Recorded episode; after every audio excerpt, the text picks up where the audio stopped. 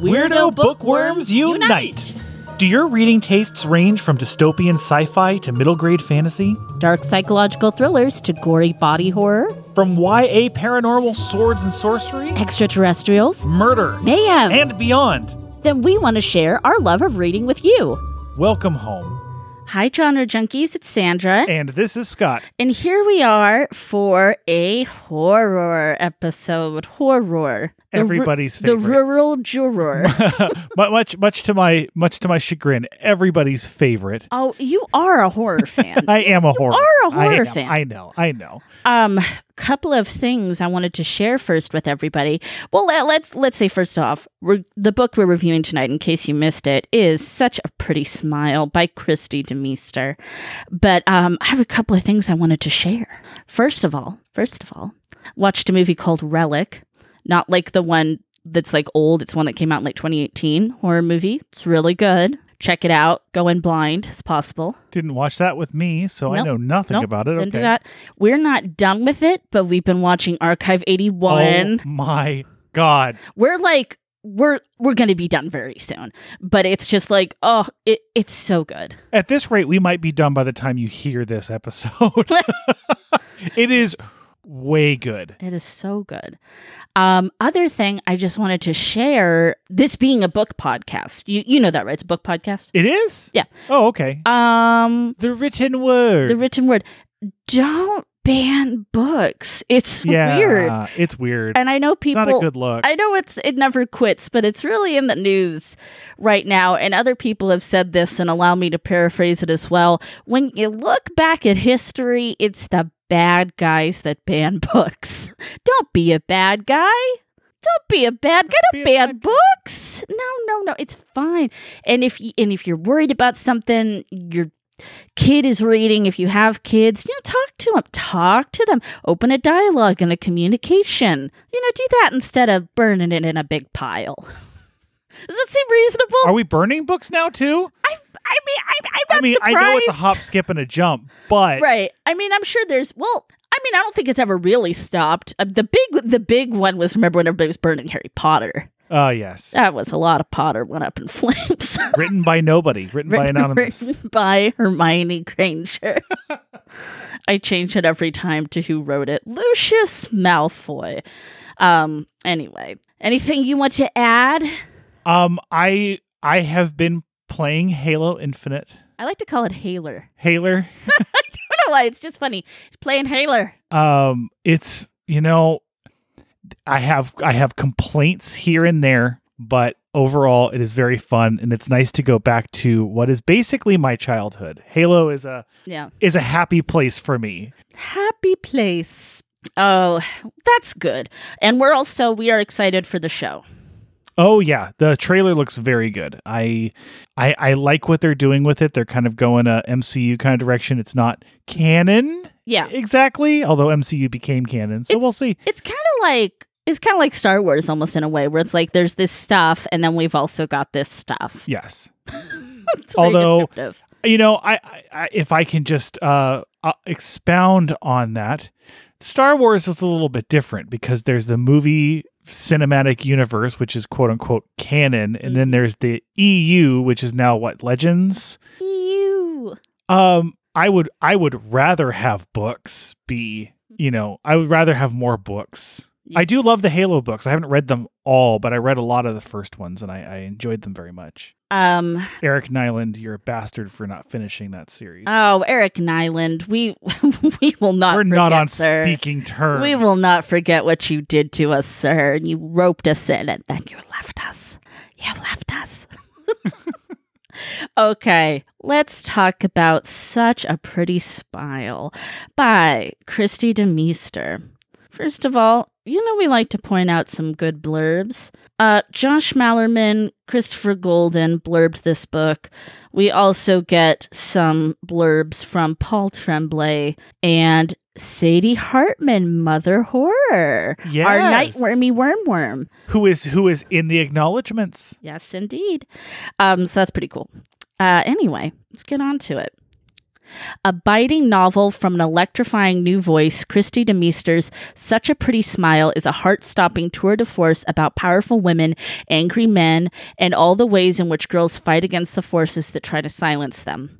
There's something out there that's killing. Known only as the Cur, he leaves no traces, save for the torn bodies of girls on the verge of becoming women who are known as troublemakers, those who refuse to conform, to know their place, girls who don't know when to shut up. 13 year old Lila Sawyer has secrets she can't share with anyone. Not the school psychologist she's seeing, not her father, who has a new wife and a new baby, and not her mother, the infamous Carolyn Sawyer, a unique artist whose eerie sculptures, made from bent twigs and crimped leaves, have made her a local celebrity. But soon, Lila feels haunted from within, terrorized by a delicious evil that shows her how to find her voice until she's punished for using it. 2004. Caroline Sawyer hears dogs everywhere, snarling, barking, teeth snapping that no one else seems to notice. At first, she blames the phantom sounds on her insomnia and her acute stress in caring, for her ailing father. But then the delusions began to take shape, both in her waking hours and in the violent, visceral sculptures she creates while in a trance like state. Her fiance is convinced she needs help. Her new psychiatrist waves her problem away with pills.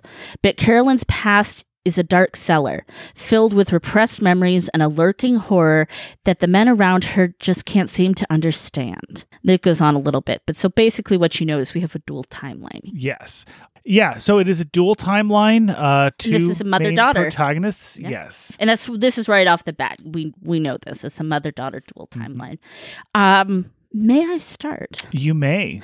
So Kristi DeMeester has cemented herself as an auto buy author in my world. I've loved everything she's written.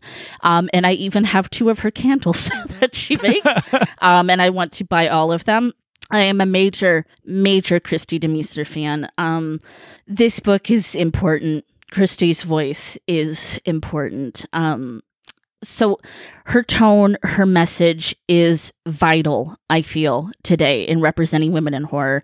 Um, Kristi tackles what I can only describe as the generational trauma that all female femme presenting folk inherit.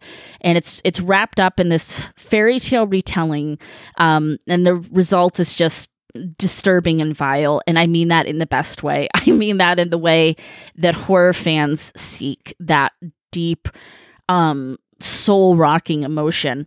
Um, I could even imagine women who aren't into horror could read this novel and like really relate and appreciate what Kristi's conveying here because it's something that probably every woman femme person knows and and understands very deeply and has experienced.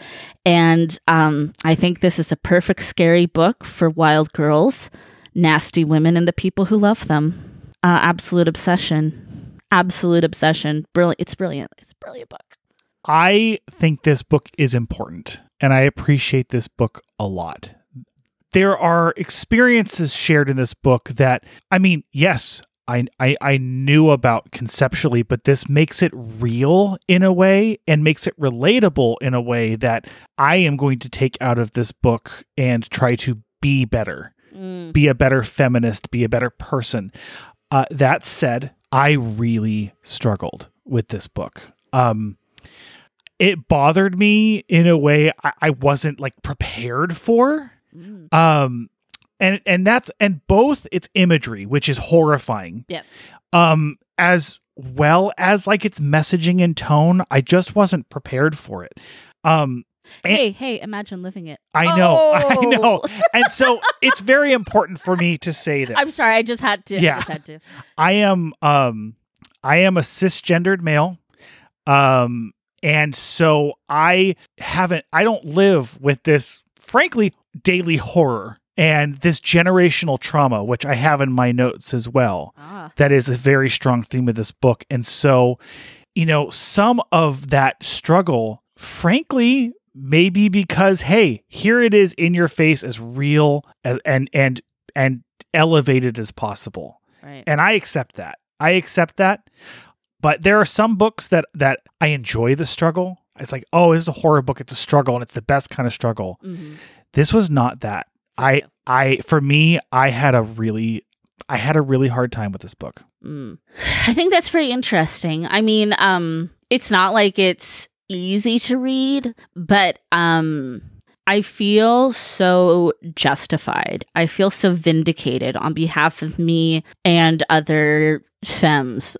like, this is just, we know this so intimately. And I feel like Kristi did this really amazing job of putting how I've felt into words. You know what I mean? Like Yeah. it's it's representative. It's like I feel represented in this book and by Kristi's voice. I and I and I can totally see that. And and again, I'll talk about some of the specific moments in the spoiler section. Mhm. But there is there's very real things that you and I have discussed and and, and like had tensions about Mhm. that I have learned more about and I've already like, you know, I've already worked on, but Right. um that made me understand in a way that I never really understood before Right.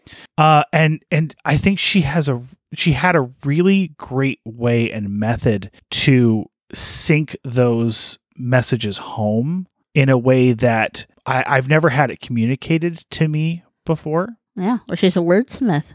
She's gonna do it. She's gonna do it. and She's gonna do it right.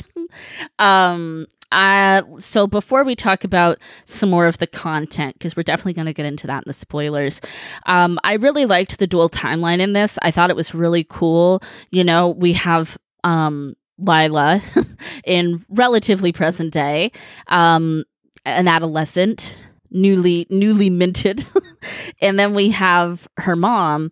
You know, dealing with the stress and the anxiety and the fear that she's built up. And then we see her back in 2004 when she was what in her like mid to late 20s, i mid think she's 20s. early 20s I can't remember, but she okay, she was young and she was already a product of all this stuff society had put on her.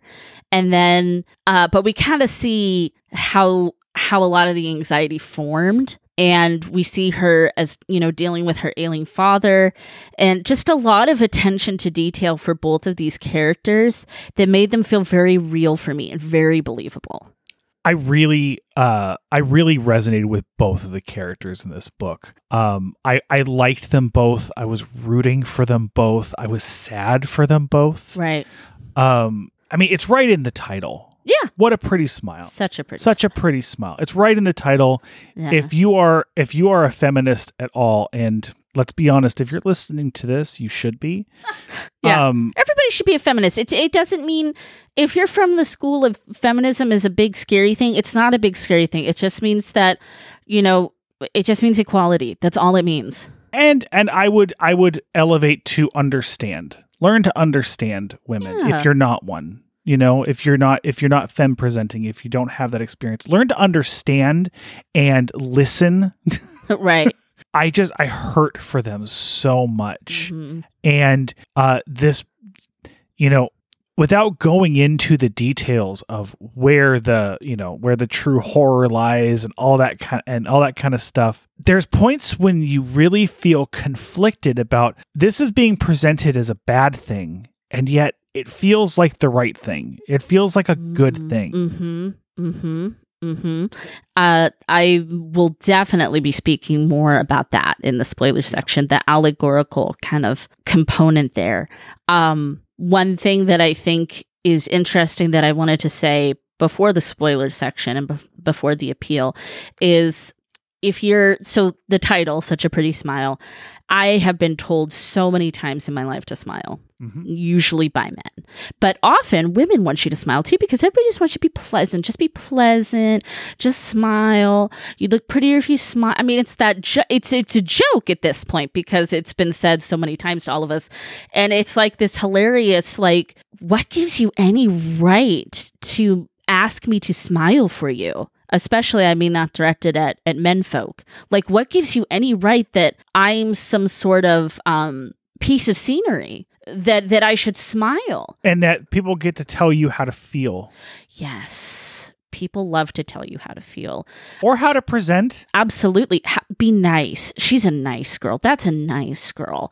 And there's nothing wrong with being nice, with being kind, but there's a connotation that comes to both males and females when you put nice on them. When you put it on a girl, it means she's well behaved, she doesn't take up a lot of space, she is, you know, reserved and has a submissiveness to her that um, makes it very easy to be around. She's a nice girl. Um, and for boys, it's like he's a nice guy. I'm a nice guy. And if you ever hear some guy going on about how nice he is, then he is not nice. Oh, you know, I saw that highlight that you put in there. Yes. I, I definitely caught that as well. Now, There's- there are obviously, oh God, let's not even get started down in not all men trail. but of course, there's kind men. I'm f- best friends with many of them, including Scott, and I have been my whole life. My dad's a nice guy. Like, I mean, yes, there there are many, many nice guys, but there is this connotation with a nice guy that they're um that they're kind of owed something. can I make an argument about the not all men uh, thing? Yes. Because I agree with you. There are um, kind men. And I like to consider myself to be one of them. Yes. That said, there is, you know, we were talking about generational trauma. Yeah. And while and trauma might not be the right word, but um, I'm going to use it for this argument. There is a generational trauma that is imposed on men in that from the very moment we are born, Mhm. we're kind of we're kind of that kind of attitude of we're owed something Mm-hmm. Is put onto us by society from a very young age. And so, do I consider myself a kind person? Yes. Do I see the behaviors, either historically in my past or even present, Mhm. that are presented in this book now? Yes. That's scary. I'm not. pr- It is, and I'm. I'm not proud of them, and I want to be better every single day. And Yeah. and God help me, I'm going to try to make sure that our spoiler section doesn't turn into couples therapy here. it won't. It won't. uh, but but really, like there's there are specific uh scenes that Sandra and I I have been on the side I have been on the man's side in this situation. Interesting. And I I even the same like like I had to catch myself at moments in this book going, well actually I can see where oh That's the point she's making, as you can see. I can see where he's coming from and that sucks. Yeah. because yes there's two sides to every story and yes you know there what i'm saying is i i was raised by wonderful parents i i i had i You were primarily raised by a woman. yes Yeah. and that that has you know th- that has informed a lot of who i am Yes. but you know there's things that have been ingrained in me and i don't i don't know if it's i i don't i i'm a big believer in nurture Yes. And so I I would say that some of that all men stuff it, not only is it's true, it's it's generational, Um. Kind of societal. societal because i mean the whole like men are from mars women are from venus and Oh, men are like on. this i mean it's so gross and so old school it's all put on every gender by society it's all completely built up by society and i've talked to other you know girls my age that there'd be times when like we're coloring and you know like when you're little kids and it's like well Andrew wants to use the blue, Sandra, so you should let him use the blue. And it's like, but I'm not done with the blue. But somebody wants it, so I have to give them the blue crayon. Right. Um, and it's kind of like, and Andrew expects because he asked for the blue that he can have the blue now. You know what I mean? I do. I know yeah, exactly. and what it's you kind mean. of I'm like- sorry. This is an audio format, and I'm nodding. but you know what I mean? It's it's little things like that over time. And I've said this on other um, podcasts, but I really just I just want to put this out there because I think it's the best analogy. Um, on TikTok, on social media, on YouTube, everything. Uh, I follow some you might know. Um, a creator called Captain Dadpool, who is fantastic, and most of his content is actually about deconstructing religion. Uh, but he had this great analogy for the not all men argument. And it is if you went to Costco, I'm sorry, Dadpool, I'm going to paraphrase you a little here. if you went to Costco and you got a six pack of apple juice and you drank one and it was piss, the rest are all fine though. You might drink more apple juice. You might even buy apple juice from Costco again, but you're never going to forget that one of those was actually piss. Not all men. like, yeah, Mhm. it, not all men. The majority of them, they're not going to be piss. but you know, you you have to be weary when you're sampling apple juice. I kind of said it earlier, but for me, um, appeal wise, I, I I'm really leaning into a general appeal here. I mean, here's the thing: it's gory and it's creepy, and so if you're somebody that doesn't like horror, it's going to be, you know, that's going to be really out of your comfort zone. But the messaging I feel is so sound and so representative that I I can't in all consciousness put it in someplace other than general. I mean, let me let me say that I agree that this is more than a niche book. Uh, at no point um, did I ever consider putting it into niche myself, um, because this is more than just a horror book for horror fans, right? right, right. Um, I I also am kind of in the general camp on this one hmm because it is very disturbing in ways that are that's going to be complicated for the the broad or mass um masses to really get behind. That said this is the kind of book that if it ended up being on like the good morning america book list hmm and became this hugely this this huge feminist book club book that that you know so many people feel seen by and yes disturbed and yes bothered by um i wouldn't be surprised do you know what i'm saying Yeah. like i don't feel comfortable giving it a mass appeal but if it ends up being mass appeal i won't be surprised so you're like kind of a light general, uh, a a deep broad. Where are you? I am going with general. I am going with general. But uh,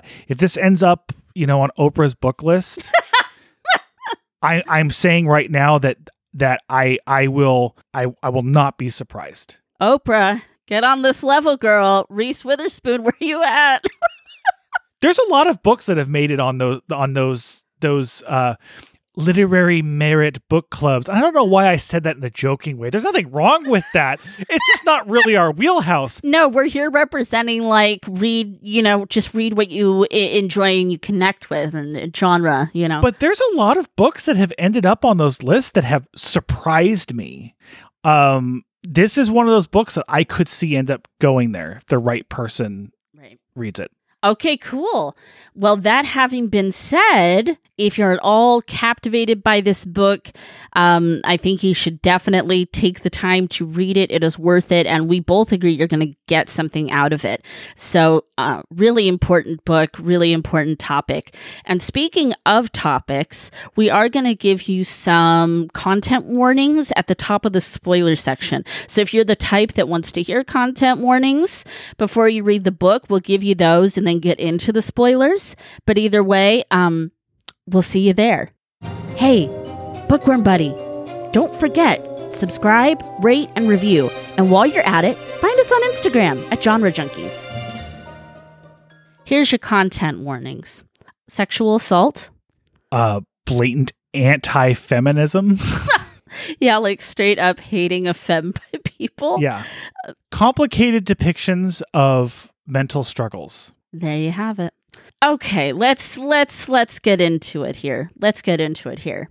So, one of the things that you said is it like it feels so wrong but it feels so right. That's a huge huge part of this this book. To me, what we're looking at with the allegory there is the beast, the cur, whatever. It you want to experience your sexuality. You want to tell people how the you feel Mhm. and stop treating me like this or this is what I want or you know I want to be a sensual being but the and then then what happens is that when you do that well first of all you can take it a little too far and, hurt people inadvertently but you do that and then you get in trouble for it Mhm. as the as the feminine feminine person uh, you then have to face repercussions for your actions not fair not fair at all and it makes it complicated because uh, when you're an adolescent especially whatever gender you identify as. You've got so many hormones and so much surging through you, and, and you're discovering things and you're questioning things. Um, it makes it even more complicated to when you have all these voices and all of these hormones coming at you to parcel out what it is you're supposed to do. And I felt that was really well represented. It was, and it was represented in a way that was a little bit of a gotcha as well. Yes. Um, when especially with Lila, when she, um, when she says horrible, mean, violent things to her, and I'm using air quotes, friend Macy, Yeah. uh, it is presented in a way whereas that's the evil. That's the um that's the crux of what's happening. That's that's the horror is this beast inside of her that's saying these horrible things. At the end of the day, that was her breaking through this this like programming yeah. by by the cur by the beast to be a good girl. Right. And she did need to stand up for herself and to her friend because she was being treated very poorly.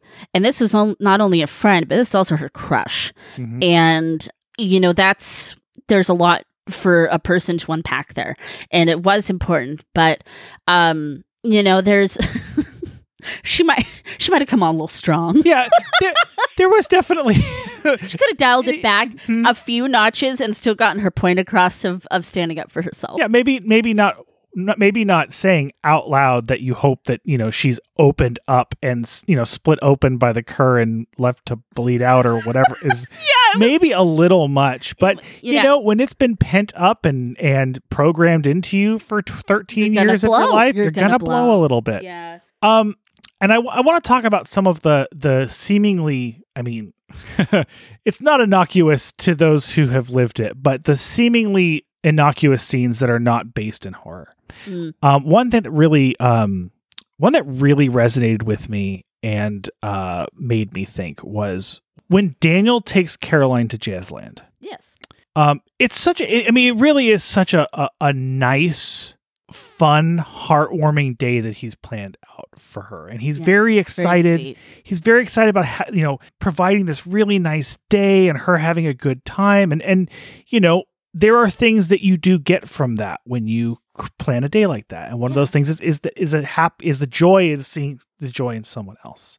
That said, she starts having a hard time. She starts feeling ill. She starts, you know, feeling anxious. And, you know, also there's a whole bunch of truly repressed trauma involved in it as, Right, as well. right. She's not she's not doing well, but she feels this obligation to still enjoy herself, to still put on a smile. To not ruin Daniel's gift. Yes. We've been there. Oh, of course. We've been there. yeah, I think that's normal with um friends and couples. Yeah. Yeah. and and I've been I've been you know the one saying you know kind of thinking can we just like try to have a good time still right? Sure. that sucks. It's a lot of pressure to put on somebody. It's a lot of pressure to put on a person when they're going through hard times. Um and I mean I think there's like everything. There's a balance, there's a middle path to it because when you're going through a hard time like I am for full disclosure in my life right now, um you can't completely let it overtake you. Yeah. You need to find some joy and you need to let yourself have some joy. And it's really wonderful if you're surrounded by people that want to do that for you. Um, but that having been said, the gifter, if you will, needs to have some grace.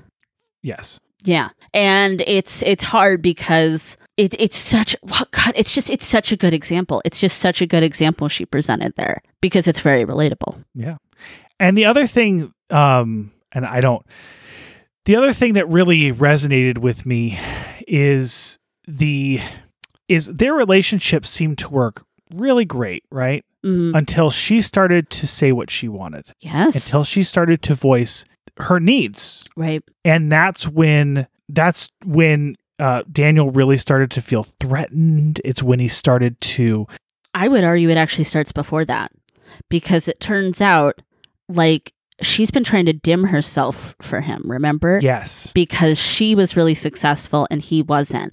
And so she was trying to dim herself and downplay her success and her, you know, like relishing in being um you know, adored by the art community.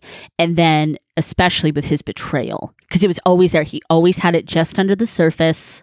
Uh, and, and Daniel is a is a piece of garbage.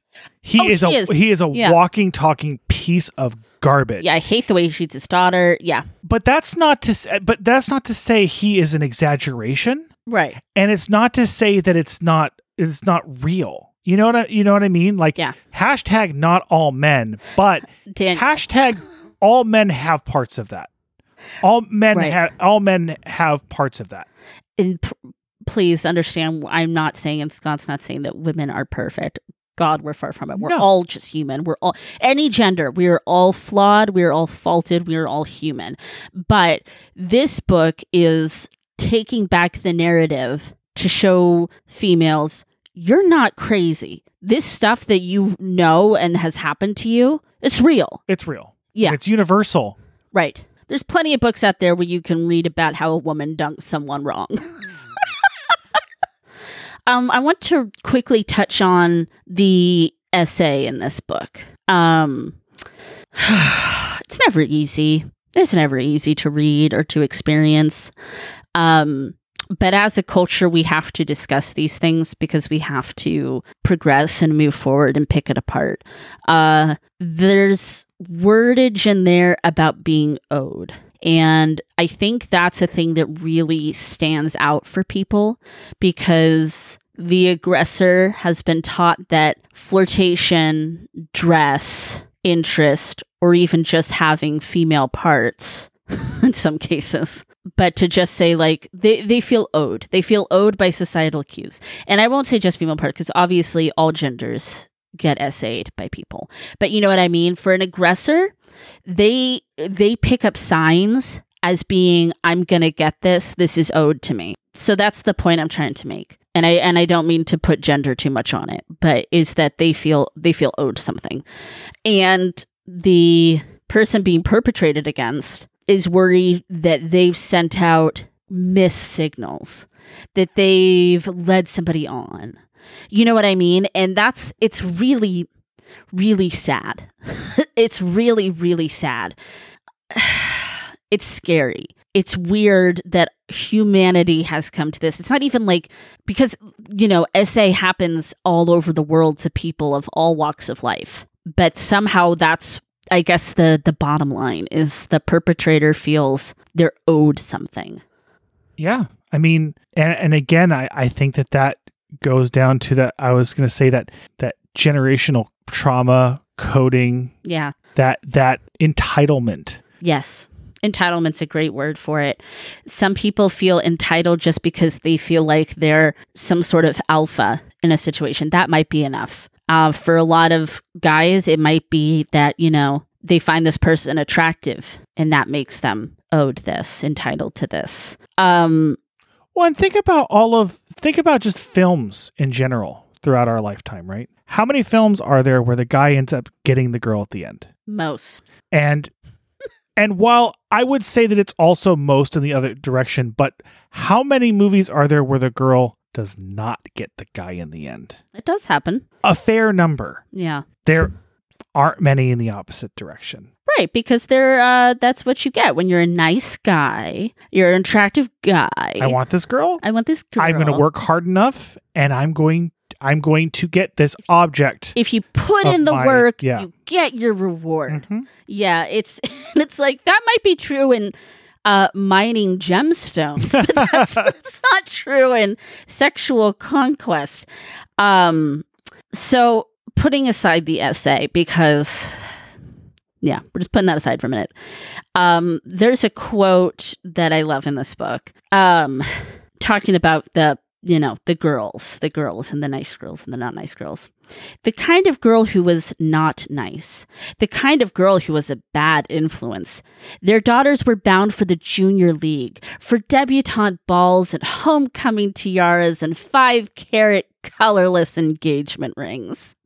No shade to anybody with a diamond, but I don't have a. Co- I, I have a colored gemstone yes. so that was like really funny to me because it just felt very um justified again i don't know why but it just made me i don't know i i like to think i march to the beat of my own accordion I mean, here's the thing: diamonds are are beautiful and brilliant, and they're very cool in a lot of different ways. diamonds, I'm just gonna I'm just gonna say it's it's cool if you like diamonds.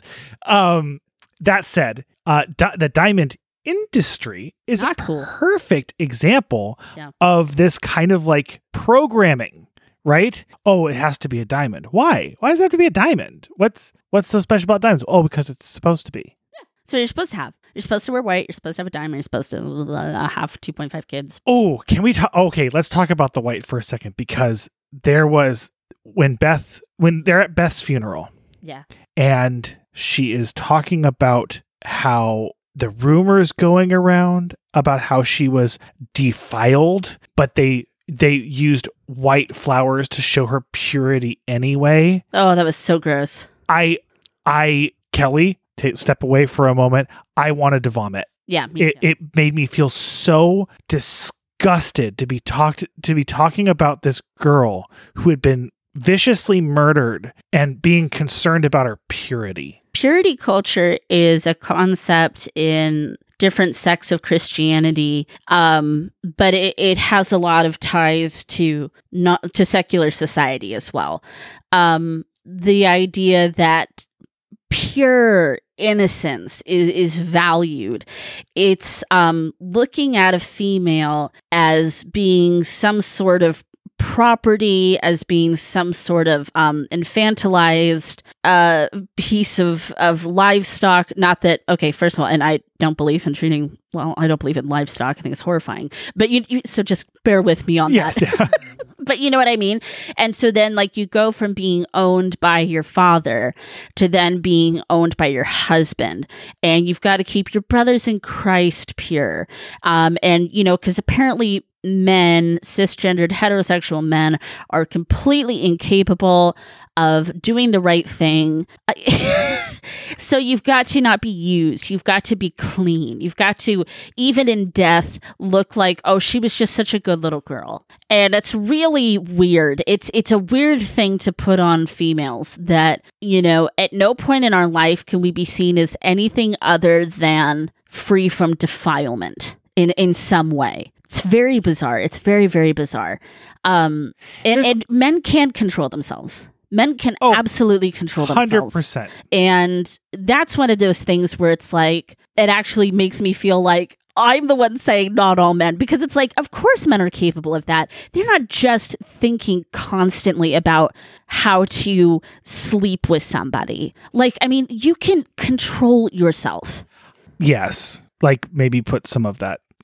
Um, something else that that makes me think of is that is you know something else that that resonated with me was kind of this this feeling of of needing to of men needing to protect women too Yes. Yes. as opposed to oh and not even men just girls needing to be protected right. By because mothers, by caroline their is guilty of this too Yes. uh actually all of the parents are um but one of the things that, that really struck home was when when caroline is trying to describe why she's having a hard time like with seeing these things Yeah. right? And daniel keeps basically shushing her. I understand what he's doing you know? He's it it seems like he just doesn't want to hear about it. And really what he's doing is he's trying to just hey don't think about it. Don't think about it. Don't think Right. about it. And i will just say this isn't this isn't a this isn't a book about men but that's because that's how we're te- we're taught kind of deal with it a lot of times is just don't think about it. Um, and so we're put so he's putting that on her. At the same time that sucks. Yes, like, it does suck. people need to be like your partner especially needs to be able to talk through their issues.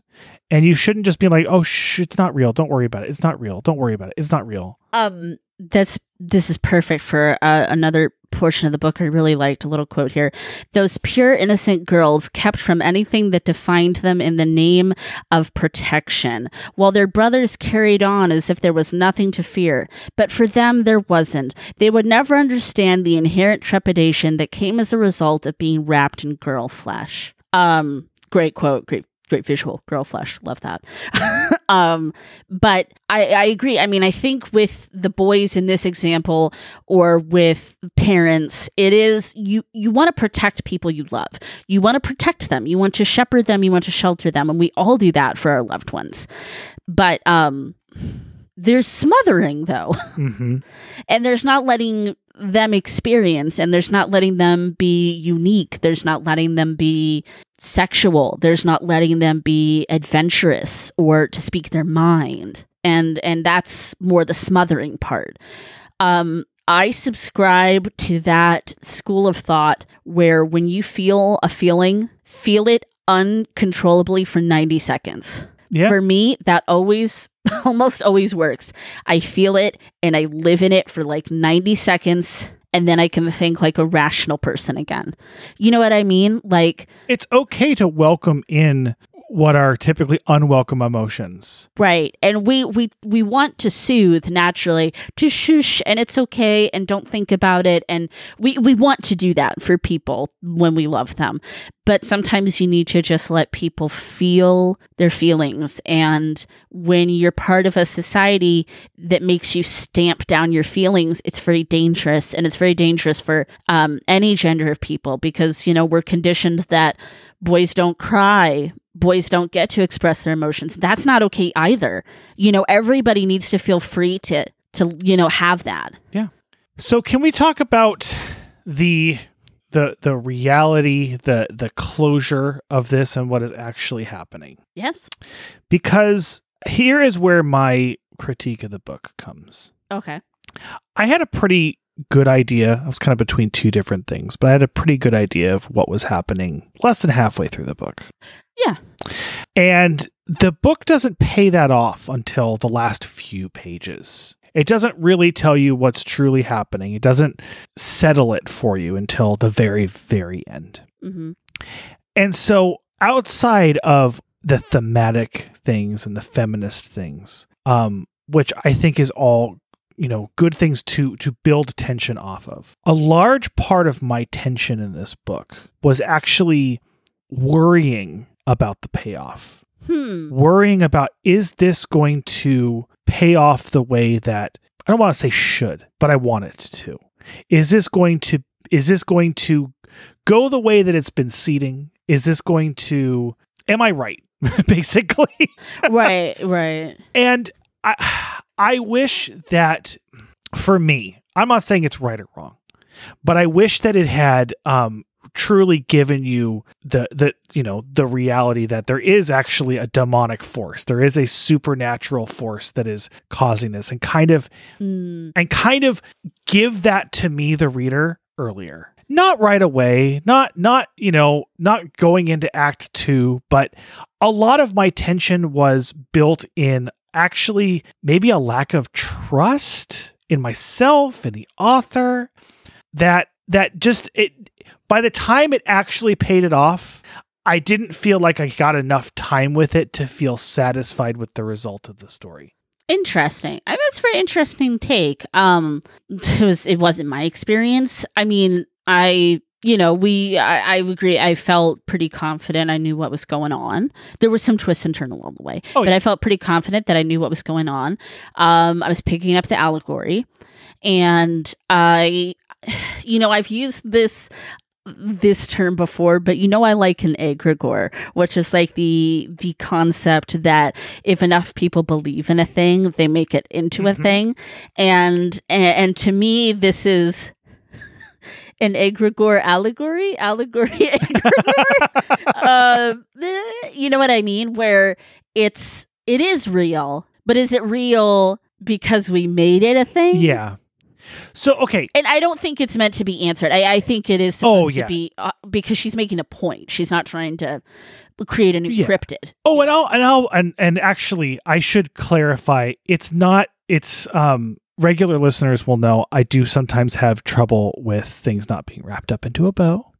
That's not what this is. So There's a lot of there's a lot of hinting throughout the entire book that um that quite frankly um they might be the killers. hmm that that you know they're losing time they're they're losing control they're hallucinating and i'm like if it I, I would have been terribly unhappy if that is the way that ended up being that yes a supernatural force was causing it Oh, and people aren't responsible for their actions. but th- yes but that you know It's the the devil. supernatural force is is driving is driving both of them in their times to do these killings to hurt these people mm-hmm.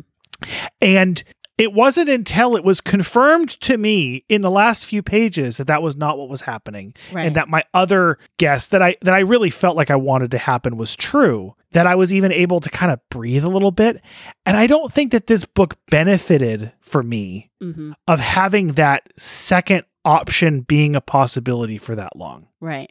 That's very interesting. Um, one of the things that really surprised me in this book, in the third act, was um, Carolyn sacrificing herself. I did not see that coming and I also I was sad about it. Um, the thing that I liked about it is that she was happy to do it for her kid. Um, eh, to let her go on and live a life that she deserves. You know what I mean? Um, but it made me sad because I was very attached to Caroline and, and I didn't want that to happen to her. and I I think I think so this is my second critique of the book. My my second big critique it- it- Mhm. is that I don't know I don't feel that that served the story. I don't feel that that served it because Okay. I, I I don't think that to to move past generational trauma and to become your own person that your parent needs to step away. I think that the two of them could get better together and I don't think that making the ultimate sacrifice is the way for Carolyn to get better. Um, I agree with what you're saying. For how I interpret it in terms of the book, was that sometimes um, people are succumbed to the darkness, and sometimes we lose people to it.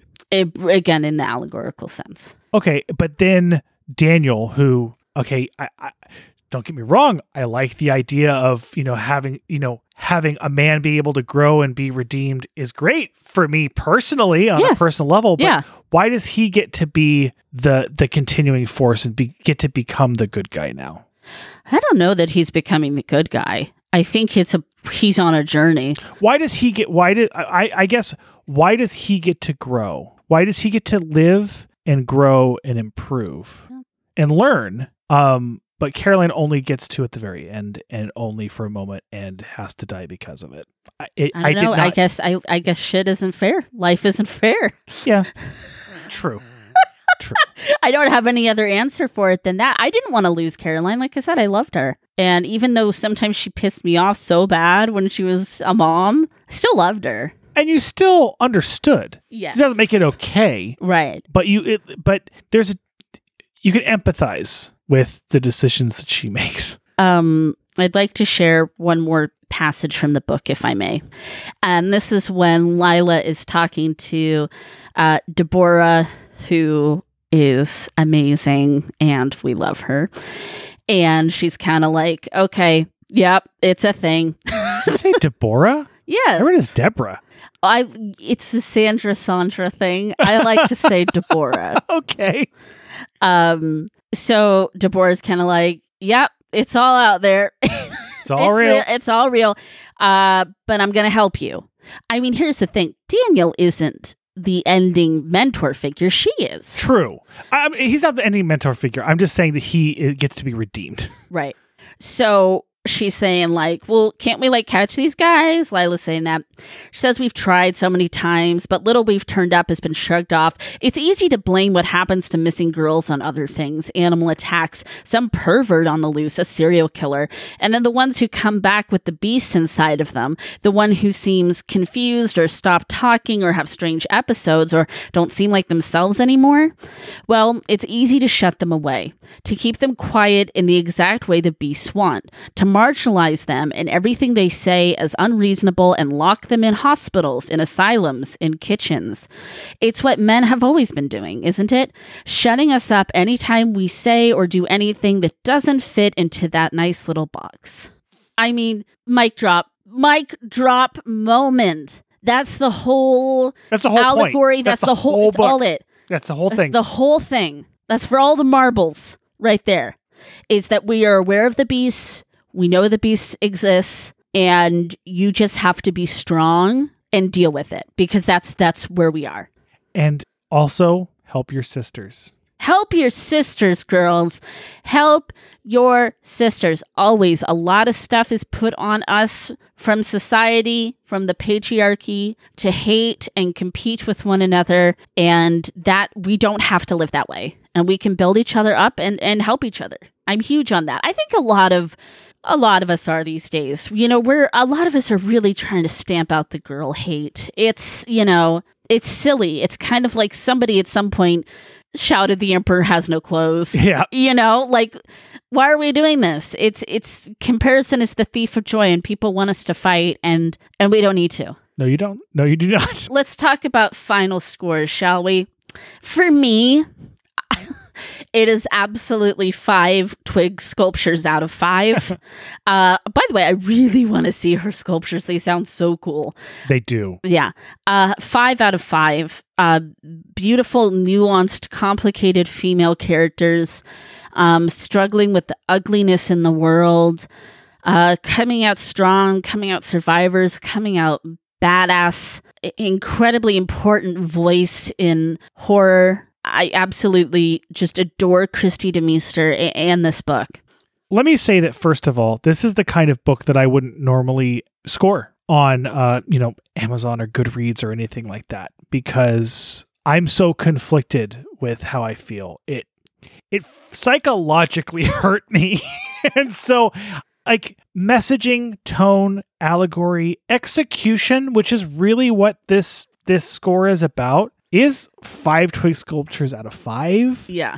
But I, I I can't get over my feelings on some of the decisions that were made, as I've discussed earlier. Yeah. That that um softens my score on the book overall. Um so depending on what you're looking for, it's hard. I my gut feeling is four out of five. Mm, okay, that's a still a great score. Yep. Three out of five, four out of five, five up. Those are all great scores. It's just a different way that we took it in and processed it, and then it worked for us. Yeah. Thank you guys all for joining us. This is um, uh, you could do episodes and episodes about this book. You could really break down every chapter and work through it because there's it's it's so dense and there's so much to cover.